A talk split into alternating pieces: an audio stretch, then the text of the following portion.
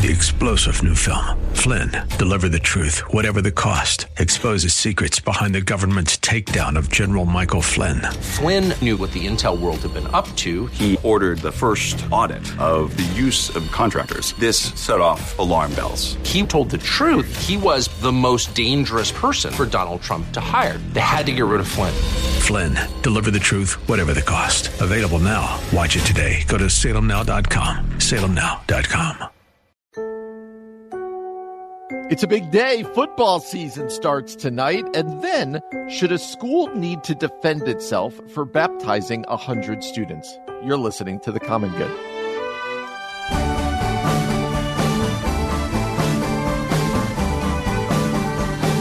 Hey everybody, welcome to The Common Good here on AM 1160 Hope for Your Life alongside Aubrey Sampson. My name is Brian Fromm. Glad to have you with us on this Thursday afternoon a beautiful fall afternoon here in the Chicagoland. Eh, Aubrey, it is beautiful not only because the weather is nice, the you know the fall crispness. I I took my dogs out at six a.m. this morning and saw my breath. Like wow. we're, we're, we're like in the fall. That's exciting. I love that. Are you about to say? And it's also exciting because the new She-Hulk episode is out. no. I didn't oh. think you were. I didn't think you were, but there there are some popular megachurch pastors who I'm sure have thoughts on She-Hulk. you know that's true. You know that's true.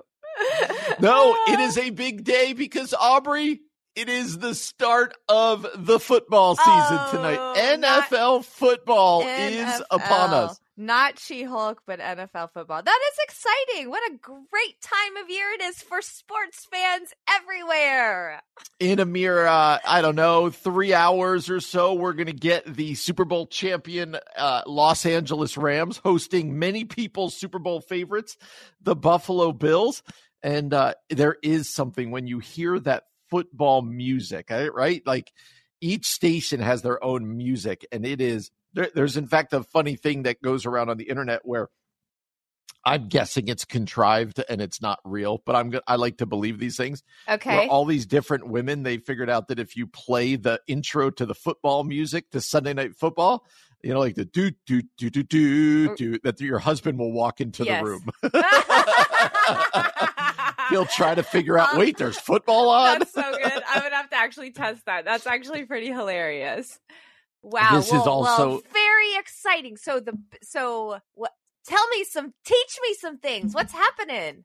Well, the Bears are going to be bad this year, but this yes. is also the time of the year that every time the Bears win and I open up Facebook, I know that a certain Bears fan named Kevin Sampson will just type Super Bowl, Super, Bowl. Super Bears, or he'll just type Super Bowl. It's it's always uh that's the irony of it. Yes, that's basically all irony. my husband posts for the next several months is Super Bowl, Super Bowl, yeah. Super Bowl. And unfortunately for him, in the next 17 yeah. weeks of Bear games, he'll be able to post it yeah. about five times. yeah, I did. I, I told you over the weekend, last weekend, I spoke at a church in Seattle, and you would have been proud of me, Brian, because I started by saying I, I, I started by getting very serious and said, You guys, I'm so sorry for your loss. And I said, I don't know whether to be mad at the organization or the player himself, but my condolences on the loss of Russell Wilson. And everyone was like, ah! and then, but then I did say, but look, we're a Bears fan family, and so like you think you're in pain, but you don't know pain until you're you a don't Bears know pain. fan. You have no idea how brutal it is to be a Bears fan. So, random aside, Russell Wilson. First of all, of course, they set the schedule up so his first game is Monday Night Football in Seattle. I know. My I actually Seattle. have friends who have tickets, so that's so crazy. Seattle friends who have tickets, so they're like, "We're but gonna go."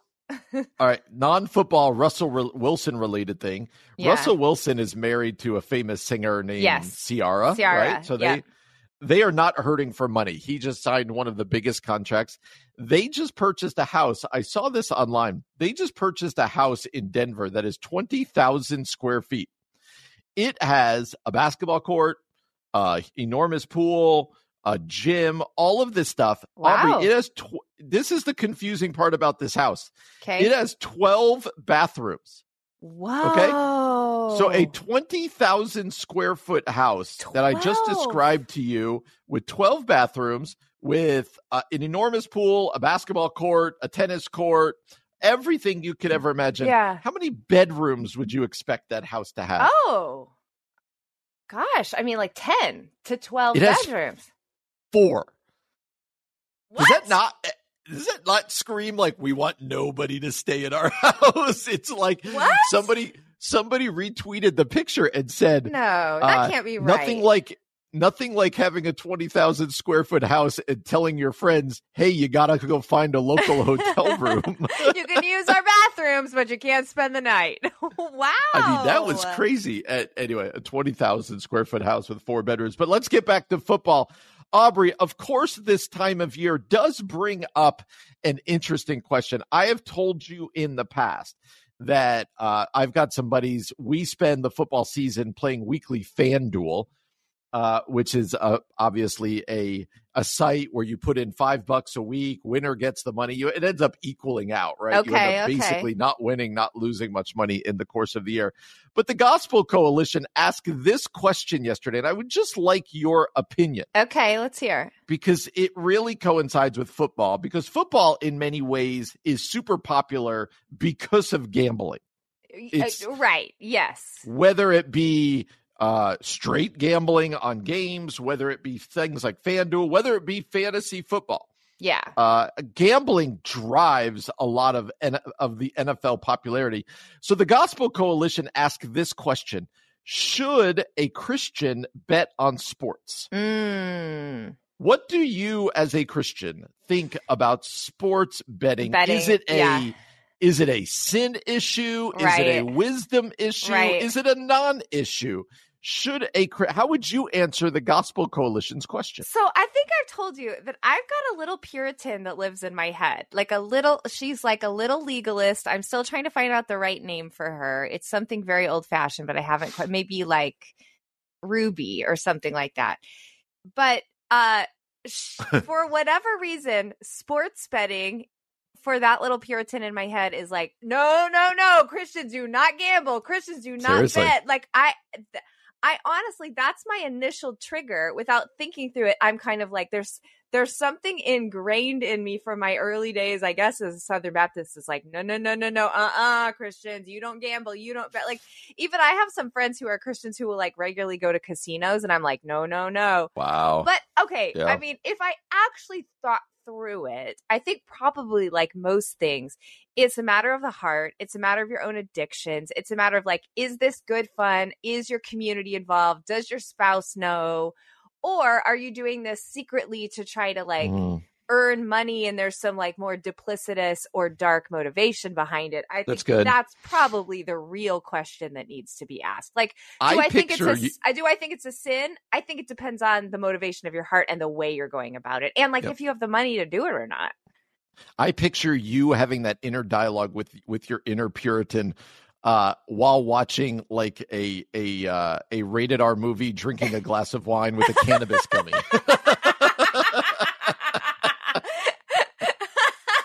but going, like, you should not gamble. my, right, my inner Puritan is like a like kind of a hypocrite, right? Because it's a like, selective. It's, it's, whatever I want to do, but no gambling. It's a dude. selective. It's a selective inner Puritan, is what it is. Uh, I appreciate how the Gospel Coalition answers the question, and it's a lot the way you do.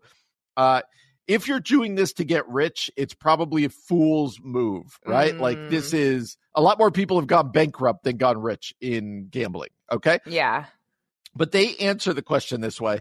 Uh, a, as spirit filled Christians, we can navigate sports betting with wisdom. For some, it may be an addictive struggle to be avoided. Yeah. For others, it may be an entertaining bridge builder. For yeah. all of us, it should be handled with wisdom and appropriate caution. I think that's good. I've never told you my, oh, maybe I have my gambling story where my wife and I, right before we got married or right after we got married, we had a conversation that you probably shouldn't have together. We had this conversation. We thought it was funny. Uh, it was if you ever developed an addiction, what do you think it would be for? that probably is funny. As, Did as you say sports person, betting? I said, I don't worry about this, but if it were anything for me, it would be gambling. And now, yeah. anytime I mention gambling, she's, like, like red flag, uh red flag.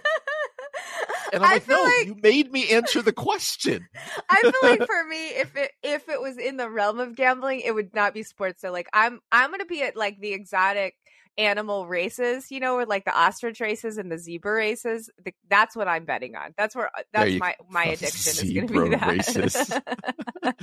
uh, a a topic that has been kind of evergreen for as long as we've done this show, but has really picked up steam lately, is the idea of uh, male female relationships yeah. within the church, right? And Christianity Today, uh, Bronwyn Lea wrote this article Sex Scandals and the Evangelical Mind How Stories of Misbehavior Distort Our Vision of Male Female Friendship in the Church.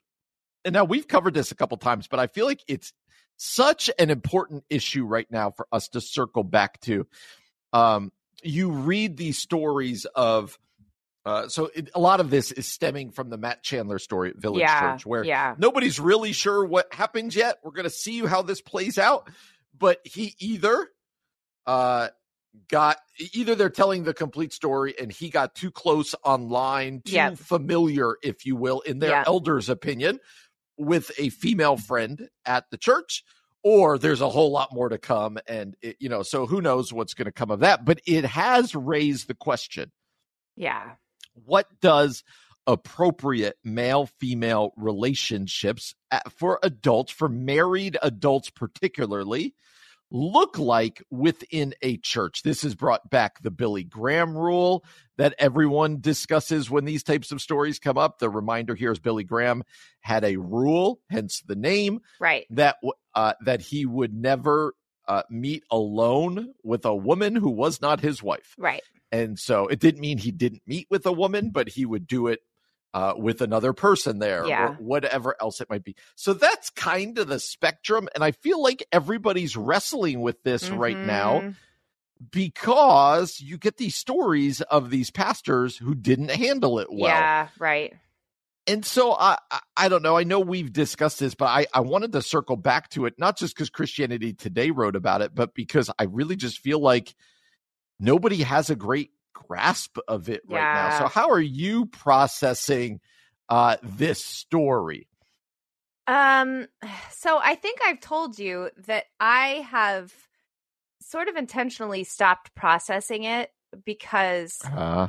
I um uh, and I can talk about the Billy Graham role separately from this, but as far as specifically Matt Chandler, like I don't, I don't think it's anyone's business. That's what I've decided. Like mm-hmm. I, I, unless you are, if you're in that church community, it's your business. If he's your pastor, it's your business. If those are your elders, it's your business. If not, it's not.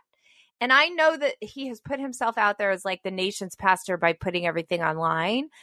I still feel like the reality of what a church ought to be as far as like community family, that's family business and they we don't get to weigh in unless mm. we actually are really invested in that church. Now, if I'm tithing to that church, if I'm a part of that church, then yeah, but I I don't know. I I just more and more have been frustrated by some of the things I'm seeing, not just related to this story, but what you and I have talked about Brian is the TMZ nature of people around the church just mm-hmm. constantly looking to tear down the church and I I don't know. I'm seeing his wife online be really really supportive of him and the only and I know there might be more to this story and I'm not saying cover up toxicity or abuse. Never never never. But I think I I, guess I just feel like it's not it's wisdom to wait and see yeah. with more information. Yeah. Pray for that church Pray for the woman involved and her family and pray for this family. Now, that said, from the start, you knew that part of my frustration with this story was what felt like what Bronwyn is talking about here is the Billy Graham rule. Because to me, it's at least if we're taking what they said at face value, it seemed like to me Matt Chandler had a friendship with a woman. His wife knew about it, her husband knew about it.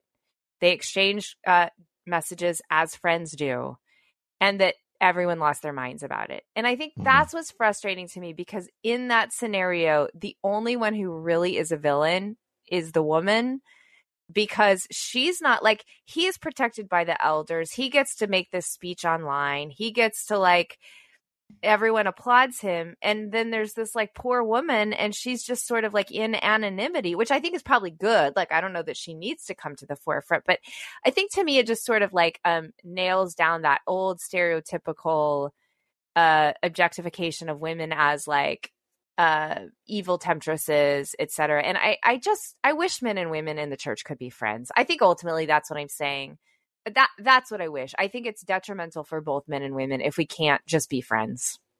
Yeah, eh, that's the difficult thing about this is I get the Billy Graham rule at its core. Like I, I too, understand. Brian. Yeah. I yeah. understand it and I understand the wisdom of not putting myself in a in a vulnerable situation, right?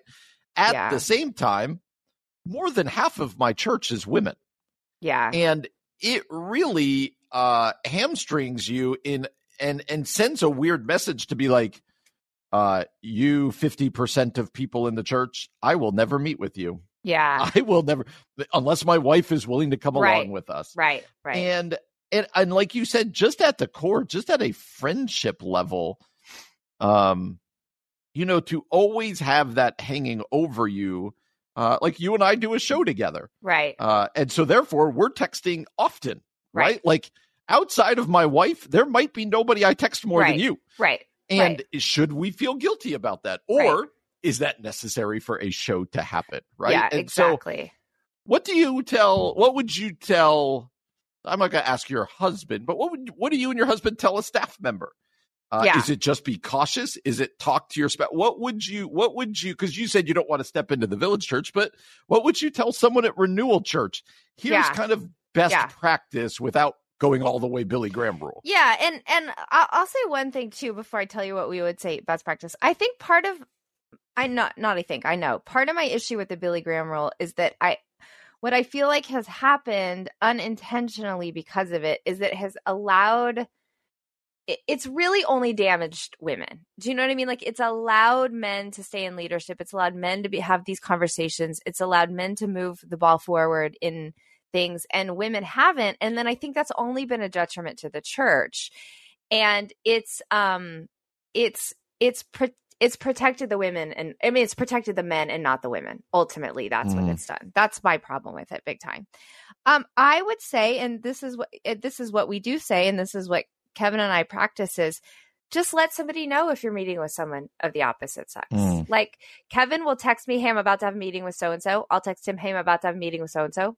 So we know. So it's even it, it, there's just not like oh like Kevin's never Kevin will never be surprised that I had a lunch meeting with a guy at our church. And I mm. will never be surprised that Kevin had That's a coffee meeting with a, a, woman at his church. So no one could ever come to me and say, Oh, I saw Kevin at you know, lunch with blah blah blah. Yeah, I know. I knew they had a lunch meeting. Like that's just I think that's the way to do it. Like and I I'm not even I think they can meet in their office. I can I, like I have no problem. I've had our executive pastor has come to our house for a meeting before because I haven't been able to leave because one of my kids is sick at home or yeah. something. Like but it's just never done secretly. I just don't know any other work environment. Like I have friends who work in the secular world, and like if their bosses were to say to them, "Uh, please leave the door open. We can't close the door," like they would sue their boss for that. Do you know what I mean? Like, yes. he just gets so weird about it, and I think we've. Oh, I'm gonna say sorry. I'm gonna keep talking. We've over sexualized and over objectified women so that like you can't even be in the same room together. And that's the church's problem ultimately. Like the world is not the world is doing that with women, but they know how to treat women as equals in professional situations. We don't know how to be professional. And yeah, and I would say it's got to yeah. change. And I would say as a man, we've we've over basically caricatured men yeah. as they can't control themselves. That's it. As Ryan. a man, you, you cannot control yourself. You are right. You can't control yourself, so therefore you can't be alone. It's like, yep. what can we be professionals and can we be adults? Yeah. And now we see enough about temptation in these stories that that don't be naive, but at the same time, mm-hmm. I think you give the main point, especially for those of you who are married. Tell your spouse. Tell your spouse. Talk to your spouse. Have and, an open contact with your spouse. Don't hide texts from your spouse. No. All of those types of things. And like you said, you've said this before, Brian, and I think this is worth reiterating.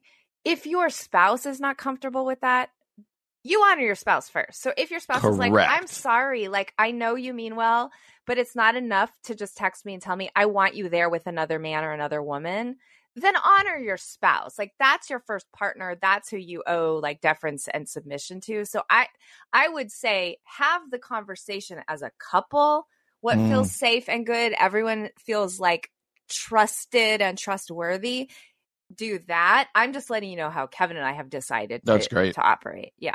What yep. about you and Carrie? I know I know this is kind of going long, but I, I do want to hear. I think it's worth talking about. Like yeah, how do you guys very much it's very much the same way. Yeah. Like uh I I tell her, hey, here's who I'm meeting with, or um you know, I have told her as best as possible, I'm not going to meet with a woman alone in yeah, the church. I'll go yeah. meet at the Starbucks yeah, up the street. Right. Um, you know, but I do my best not to hide from her. Mm-hmm. Like, hey, I, I, you know, I met with this. It's a lot of what you're saying, and a lot of this just gets back to marriage 101. Yeah, right? Like, be right, open with your right, spouse, right? Uh, and and don't hide things. So, uh, a story that I do not believe is going away, but one that is is really important because churches, like you said, across the board, pastors, churches seem to just be messing this up, and mm-hmm. it's it's really frustrating. Yeah, all of us are called into mission, right? Like, yeah. As you know, if you listen to the show, Aubrey and I are both pastors, but you do not need to be a pastor in order to uh, make an eternal difference in this yeah. world, and yeah. to be on mission. In fact, I would argue many of you have many more open doors than we do as pastors, mm-hmm. and so uh, wouldn't you say it's fair that it, that much of our job descriptions as pastors is to equip people to then go to their jobs and to oh, their families, I mean, and to I, their neighborhoods? Yes, I, I, feel like that's one of the primary responsibilities of uh, preaching and discipleship, and any really any other thing that you're doing in your church is to equip equip the saints for the mission right? Like god has called every single person to to be a minister of the gospel. And so i would say you're exactly right. Like the church ought to be equipping everybody to do that certainly. Yeah, especially yeah. because i mean you and i uh, like wholeheartedly would agree like if you're in our people have more influence than we do. You know what I mean? Like oh, for sure. Like we because we're we are in a little Christian bubble, and that's okay. That's where God has placed us. But at the end of the day, like the people who are in the marketplace or working wherever they're working have way more influence than you and I do, who are mostly surrounded by Christian people. That's right. That's right. Uh, so Nathaniel Marshall wrote this over at uh, Christianity. I think this gets at the tension that a lot of people feel and get wrong. He said this 10 years ago, I found myself at a vocational fork in the road. I'd spent years praying and dreaming about pastoring a church, studying theology, writing sermons, visiting hospitals. But like many millennials, I was tight on cash. With a growing family, I had to think frankly about the feasibility of seminary, how little money I'd make as a pastor, and how uh, how very little progress I felt I'd made in my Christian life. Mm. How was I to mm. lead others down a path I'd yet to travel? A pastor of the church I was attending, knowing I was looking for a job, suggested that I connect with one of the congregants who owned a plumbing company. With the possibility of a job that didn't require an advanced degree and could immediately provide security for my family, I chose to pursue plumbing with this prayer God, make me the kind of person who can one day be a pastor in your church. Hmm. A decade later, I'm still plumbing it turns out that work, manual labor in particular, had been sitting right under my nose as perhaps the most direct route to learning the skills needed by those wow. who desire to lead a church. Wow. I suspect I'm not alone. Any of us can become better at following Jesus by focusing on the demands and the spiritual realities of our work. Rightly understood, work is the training ground where good Christians are made. How does work make us better Christians? How can we redeem the time we spend laboring? And that's going to be mm. the point of his Hmm. article. But this gets at what we're talking all the time. Like, to be a plumber, to use his example, yeah. is not sitting on the sidelines of the Christian life. It's not right. sitting on the side. It's diving into the middle of it yeah. where you're being tested, you're needing to stand up for your faith, you're needing to come alongside people, you're needing to serve your clients, whatever mm-hmm. else it might be. And interestingly, it feels like this guy was like, I want to be a pastor, I want to be a pastor, and found that by being a plumber, uh, it kind of really opened the door for him. Yeah, it it's so interesting to me too. And this uh, this article especially he dives into um like the Benedictine value of labor, pray and work and he talked about how for Benedict manual labor was of utmost importance. And and it is interesting because I, I still think like even though we say it in churches a lot, hey, you know, everyone's a minister of the gospel. Every we still I think in our in our posture, in our actions and in our spirit still think but really it's the it's the pastors it's the professional yeah. christians And yet that's not I mean that's not biblical, that's not ancient, that's not like that's a new concept, right? Like really it's always been I mean even Paul who was a uh had another like a tent maker, right? Or like Jesus was right. a carpenter. Like we see that like their vocation, their their job did not limit their ministry and their job was not i'm only this. Now we know paul right. paul raised money to plant churches. Like we understand there was some payday for that but like that wasn't his primary thing. And so i i think this is really really this is so important for us to understand that labor, whether it's manual labor like he's talking about, or you're working wherever you're working,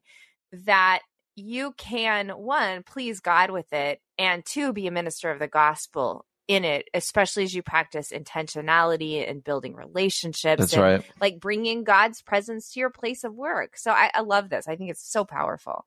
And uh, let's let's take it there. Someone's listening right now, and they're driving home from work, or they're going to yeah, work, or yeah. whatever else it might be.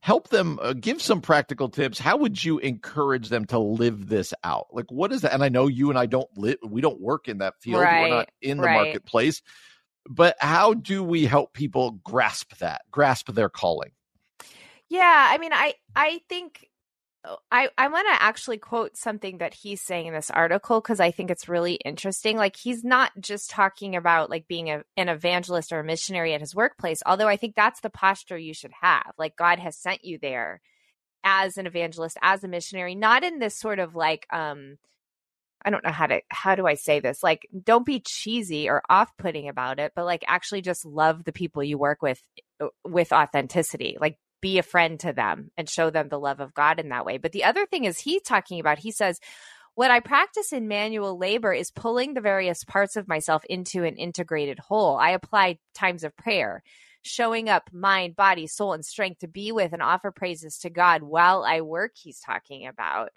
And mm-hmm. so I think that's an interesting thing too. Like it's not just what you're saying, um, but the way you're doing what you're doing at work. Is it uh, an offering to God? Is it covered in mm. prayer? Can you encourage and love the people around you? Can you shine a light for Christ in a way that's um, meaningful? friendship building, bridge building, and just do your work with intentionality as unto right. the Lord.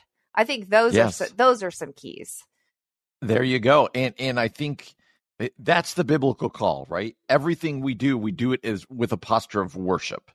And uh I, I if you're out there and you've got that plumbing job, the teacher job, whatever, uh, I just love how he ends the article. He says, My plumbing vocation certainly isn't the life I expected, but it's turning out to be the life for which I prayed. Mm, God, you, God cool. has you where you are for a purpose. That's cool. Uh, bigger than even making money or doing that job, but but that is where you've called to be. Brian, it is a historical momentous, very sad day. We've been kind of kind of watching the news all morning, knowing this might come, but the Queen of England, Queen Elizabeth, has passed away. And of course, we're thinking about praying for the royal family, thinking about all of our friends in England right now who are grieving. And she's such a historic figure. And you know, Brian, you kind of joke about how I'm a Queen of England fan. So here's what I want to do I wanted to stop and honor her wanted to mention that this significant thing happened in history. Longest reigning monarch in England, so definitely worth mentioning. But I think let's do this next week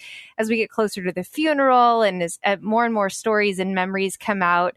I want to kind of wait and process her passing. And then next week, we're going to spend probably more time than you want to talking about the Queen of England because I love her so much. But anyway, just wanted to mention that the Queen of England has passed away. Okay, the other thing that's been going on, Brian, in pop culture are you have you seen all these memes with Chris Pine and Harry Styles and I mean all this drama about this new movie release Don't Worry Darling Olivia Wilde's was, directorial I think it's her directorial debut. I was just joking with you that I feel like I'm very plugged into pop culture and this one's just confusing me. So yeah, I saw the meme of did he spit on him or did he not? But like all anyone's talking about is this movie and the drama in the background and i don't understand i like i don't know who a lot of these people are like i'm like yeah. i don't know who chris pine is and I don't know. Harry Styles is supposedly dating Olivia. Uh, I, this one's this one is making me feel old because I don't grasp it. Yeah, uh, there's all kinds of memes where with Chris Pine and Harry Styles, apparently just a ton of like drama on set, people mad at other people and people getting fired and like rumors that because Olivia Wilde and Harry Styles formed a relationship while filming, that she wasn't doing her job and Florence Pugh had to step in. I don't know, but I just felt like because it's pop culture and partly because, you know, it's kind of fun, we needed to at least bring it to the table. Yes. And find like, so I don't know. I don't know if all of this is just press to try to get more people interested in the movie. I don't know if this is like a good press, that feels press likely, situation. doesn't it? That feels it likely. Does I mean I kind of interesting to me that it's right as the movie's being released that all of this PR stuff is coming out. So anyway, yeah, we'll see yeah. what see what happens there. But it is funny if you look up the Harry Styles and Chris Pine uh, memes; they're actually pretty entertaining. The other thing is, uh, in in more much more serious, heavy news, there was a shooting rampage in Memphis leaving four people dead at least i'm sure that number is going to change but at least that's what they're saying. Three wounded 19 year old suspect was arrested. This happened yesterday and uh, just seems devastating. Like i mean it looks like he's just going around shooting people. It was scary and i yeah. it was really sad to see i don't know why this one struck me that he's 19 mm, but young was yeah. also live streaming some of it. Like uh, some of it was uh-huh. on and uh uh, yeah, it was really disturbing. Let's just put it that way. Yeah. It was all these shootings are, but the way this and mm-hmm. Memphis is just coming off of the back of that tragic kidnapping and killing of that teacher. Yes. Uh, that was just heart. I mean, mm-hmm. just heartbreaking. Uh, and so Memphis has been really seeing it this week, and it reminds us of friends of the of just the evil in the world. Like sometimes yeah. you just have to confront the evil of you this do, world. Brian. a lot of times we like to put our our heads in the sand and go, "Oh, this place isn't so bad. Everything's yeah. fine. It's heaven on earth." No, it's not. Bad it's things not. happen yeah. because there's evil people and evil sin yeah. in the world. Yeah. And that's the way you have to wrestle with these stories, not trying to explain them, right? But going, uh, you know, come Lord Jesus, right? That's like it. come That's redeem, it. come redeem and thank you that this isn't how it'll always be. Yeah, uh, yeah. I mean, I I really think that's such a good word, Brian, because so often we do want to try to make sense of this stuff and I think the reality of evil is is that it's chaos, right? And so you yeah. actually can't you can't make sense of chaos, right? Only God can bring order to chaos. Like you just it's it's nonsensical evil is. And so you so you just yes. have to somehow learn like our muscle doesn't want us to sit in that, but I think you're right. Like we just have to face it and name it for what it is. Like this is evil. And like you said, come Lord Jesus. Like, oh, yes. so heartbreaking. So Memphis, we are certainly thinking about you. We'll continue to continue to watch this story. Brian, in other news, the New York Times uh, wrote something, published something recently about the power of texting your friends. Okay. And I wanted to have a short conversation about because I think it's really interesting that the New York Times is um, is bringing this up because I would say in Christian circles, we do talk about like, hey, reach out to somebody who's hurting, send a text if you want to. Yeah. But it seems like now it's being backed up by um, some research, by some studies. So let me go ahead and share this to you. Yeah. Um, or share this with you. New York Times says calling, texting, or emailing a friend to say hello might seem like an insignificant gesture, a chore even that isn't worth the effort. Or maybe you worry an unexpected check in wouldn't be welcome as busy as we all tend to be. But new research suggests that casually reaching out to people in our social circles means more than we think.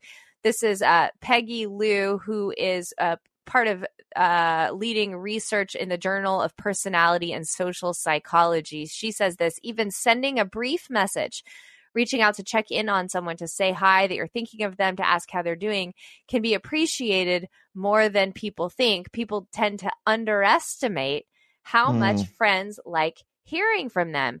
Dr. Liu and her team ran a series of 13 experiments involving more than 5,900 participants to get a sense of how good people are at guessing how much their friends value being re- reached out to.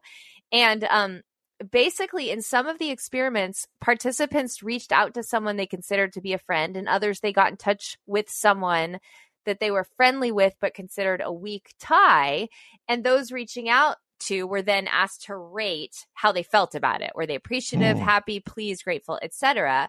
And basically, those on the receiving end of those texts showed how much it improved their connection, improved them liking that person, mm.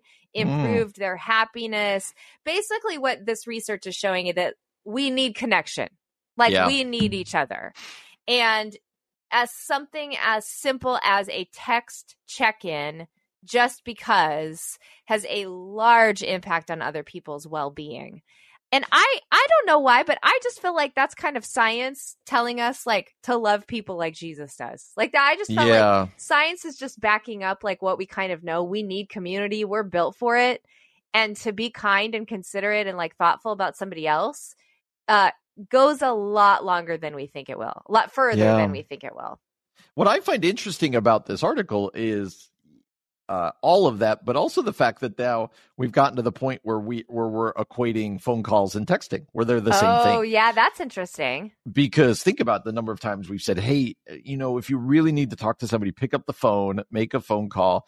But we've morphed as a culture, and I totally get this. I don't ever pick up the phone. Like I, I would love to just text somebody, and it feels like we're begun equating the two. Like, yeah. no, a text is as valuable yep. as a phone call. Yeah and so I think that opens the door for a lot of people out there to go, okay, I can do that. I think we need community. And there's just like, who comes to mind to you right now who could use a text? Yeah. Or who you just would like to reconnect with. But maybe also there's somebody in your life who could just use a, hey, I'm mm. thinking about you. Yeah. Hey, I'm praying for you. Hey, whatever. Yeah. Uh, shoot them that text today. Yeah, I think that's I think that's just a good word. Shoot them that text and you have no idea like how that will bring encouragement and show them. I think sometimes even a text makes people think, oh, God's thinking about me because I needed that today. And so you don't know how mm. God might mm. use you in that simple way. Uh, Brian, I wonder if you've had any difficult conversations lately. Not today. Not today. okay, good. Today today's gone well without I haven't, it. It's been a little while since I've had one of those like, oh, I'm dreading this. I need yeah. to prepare for this. Yeah. This is going to be bad. I would say I've had some um medium ones yeah. as of late, right? Medium. Like, hey, we need okay. that. We need to talk about some things that aren't going well. Mm-hmm. We need to talk mm-hmm. about. But you know, I, you've been in these situations. That conversation where you need to let somebody go, yeah, or you need to sh- talk to a loved one about just Ugh. how things aren't going well yes. or how things need to change. Those are brutal. Those are brutal, and they're brutal. I think for a number of reasons.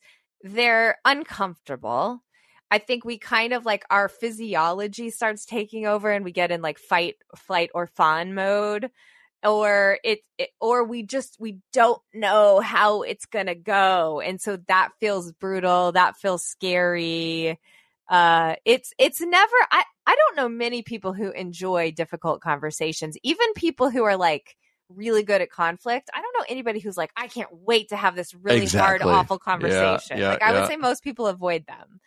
And I um, think maybe maybe this says more about you and I. Yeah. But I think that if there are people like, no, I totally love them, I think that's problematic.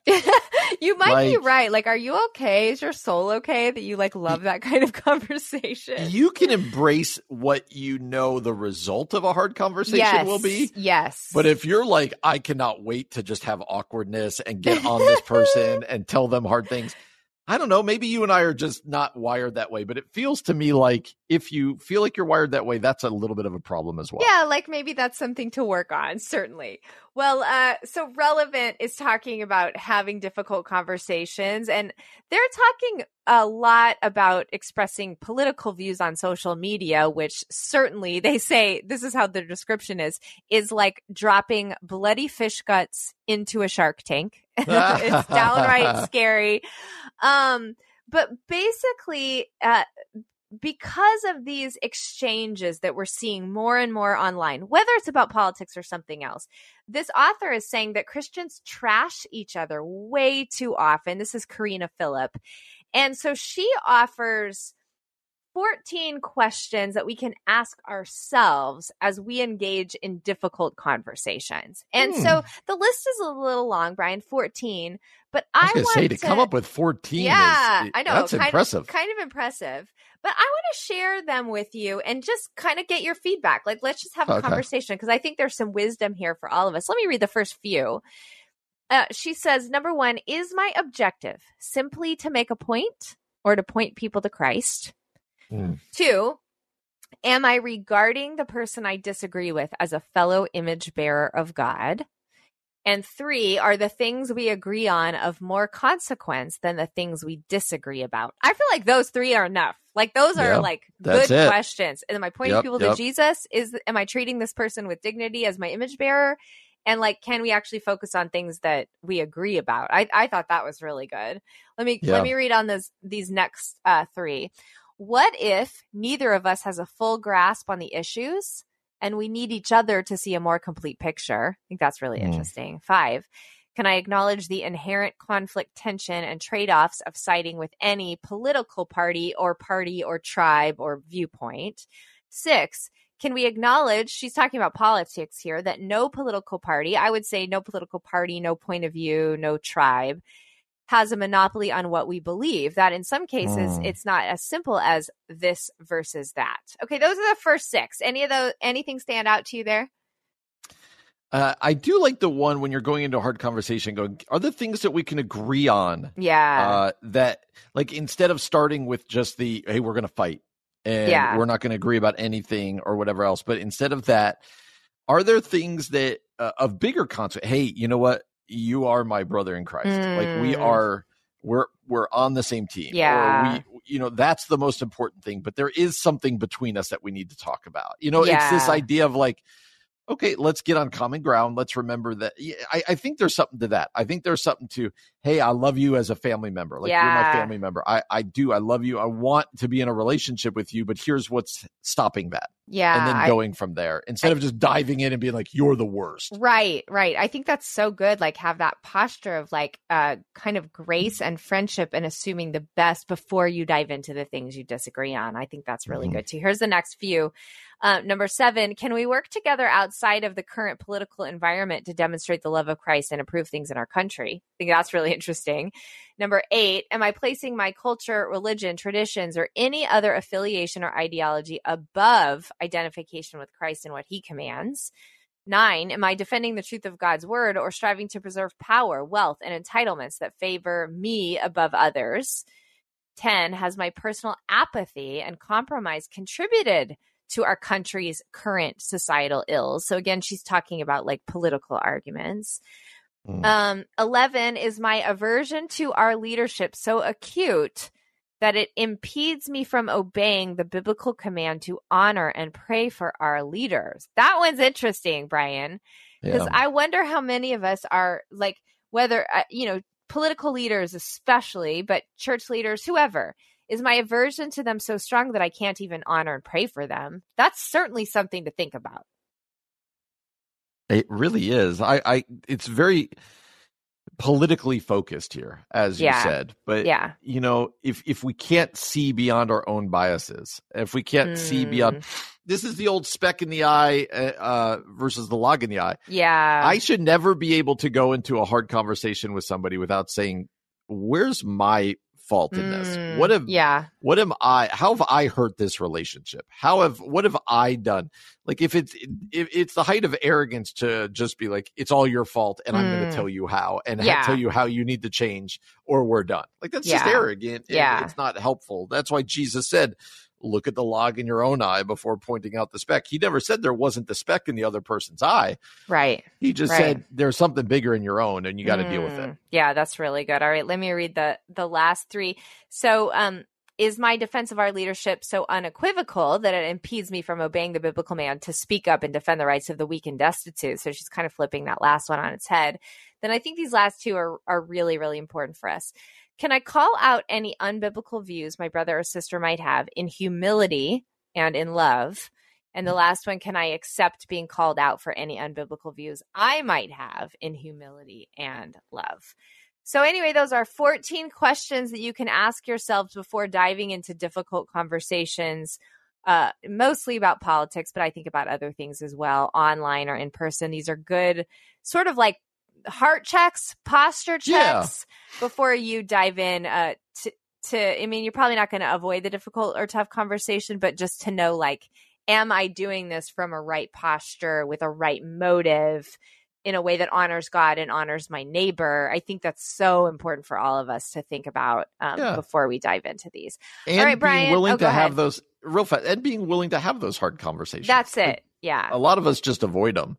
Yeah. And things build up and build up and build up. So having some of these tools to say, okay, is there somebody that I need to have a mm. difficult conversation with? And maybe some of these questions will help you frame that conversation. Yeah. Yep. That's good. Um, it is the end of the show. And at the end of every show, we like to bring you something challenging, inspiring, or something to put a smile on your face. And Brian, I was uh, on Twitter and okay. somebody asked, uh, like, one of the most basic questions that you and I probably have said a thousand times in conversation to other people, to each other. We say it all the time, but she was like, I literally don't know how to answer this question. Here's the tweet. Okay. What's an acceptable response to? Here's the question What's up? She says, I'm never quite sure what's being asked. And it is such a funny question because people started responding. Some person said, if you're 12, chicken butt is the usual answer. What's up, chicken butt? But people are like really having a conversation about like, what in the world do we mean by this? How do we respond? What's a good response? So, okay, when somebody asks you, what's up? What do you usually say? Are you like, nothing? What's up with you? Uh, if you're trying to move it along, if uh-huh. you're if they're not that close to you. If it's more like the hey, what's up? Then it's yeah. not much. What's up with you? Uh, is because that's usually they're not usually yeah, caring to know like yeah. It would be awkward if someone were like, "Hey, what's up?" and you were like, "You know what? I'm really struggling with some darkness in my soul today, and I am really." Uh, I'm really walking the path here. I'm trying to remain faithful. You know, if you start doing yeah, that, the person would yeah. look at you and be like, "Oh, I was just trying to move this along. Yeah, like, yeah. I picture I picture what's up being with a with a buddy, and at the same time you're like doing that bro hug where you slap hands, right? And, you know, right. Like, hey, what's up? Hand. So that's re- the what's up. So the question is, what's up is really not a question. I mean, this it, it's really not a question. It's like a hey. Hi, it's just a hey, hey. Like yeah, what's up is what's the up? same as hi. So people are giving responses like, uh, you know, like you said, keep it casual, nothing much. Oh, you know, same old stuff. Lots of people saying they say nothing much, but they say they're never sure if people are starting, trying to start a conversation or not. Somebody said, I used to say to what's up, the sky, the ceiling, the opposite of down. Needless to say, that was not a popular answer after a while. Um, some people say they say, not much. How about you? So that they have to answer their own question. But it is funny that lots of people are kind of wrestling with like, this is a weird question and I don't know how to answer this. But most people are saying they respond with something very generically. In my house, uh, actually, this one's funny before I share what's going on in my house. Somebody else says, I usually just say, just live in the dream or just be awesome. I, yep. Yep. I like that. It is. uh. Uh, I don't think the, uh, like I said, I don't think that a lot of what we do when we first interact with people, whether it's what's up or hey man or this yeah. is looking for any sort of deep connection. Like if I yeah. look at you and I stop, like what's up is even are normally done as we're moving past each other, right? That's true. Like, like if I if I look at you and I'm like, hey Aubrey, like how are how are you? That's yeah. like a much more door open right. to let me right. share what's actually going on. And it could be like, oh, I got to think about this yeah what's up should not uh, which should not cause you to pause and go you know what i'm going to think deeply about really what is up right, right now right although right. can i just say uh, please don't be uh, grinds my gears here. Please don't be that really annoying person. And if you think you're funny if you say this, I'm just telling you, everybody you do this to thinks that you're annoying. Is if somebody says to you, "What's up?" and you answer the ceiling or the sky.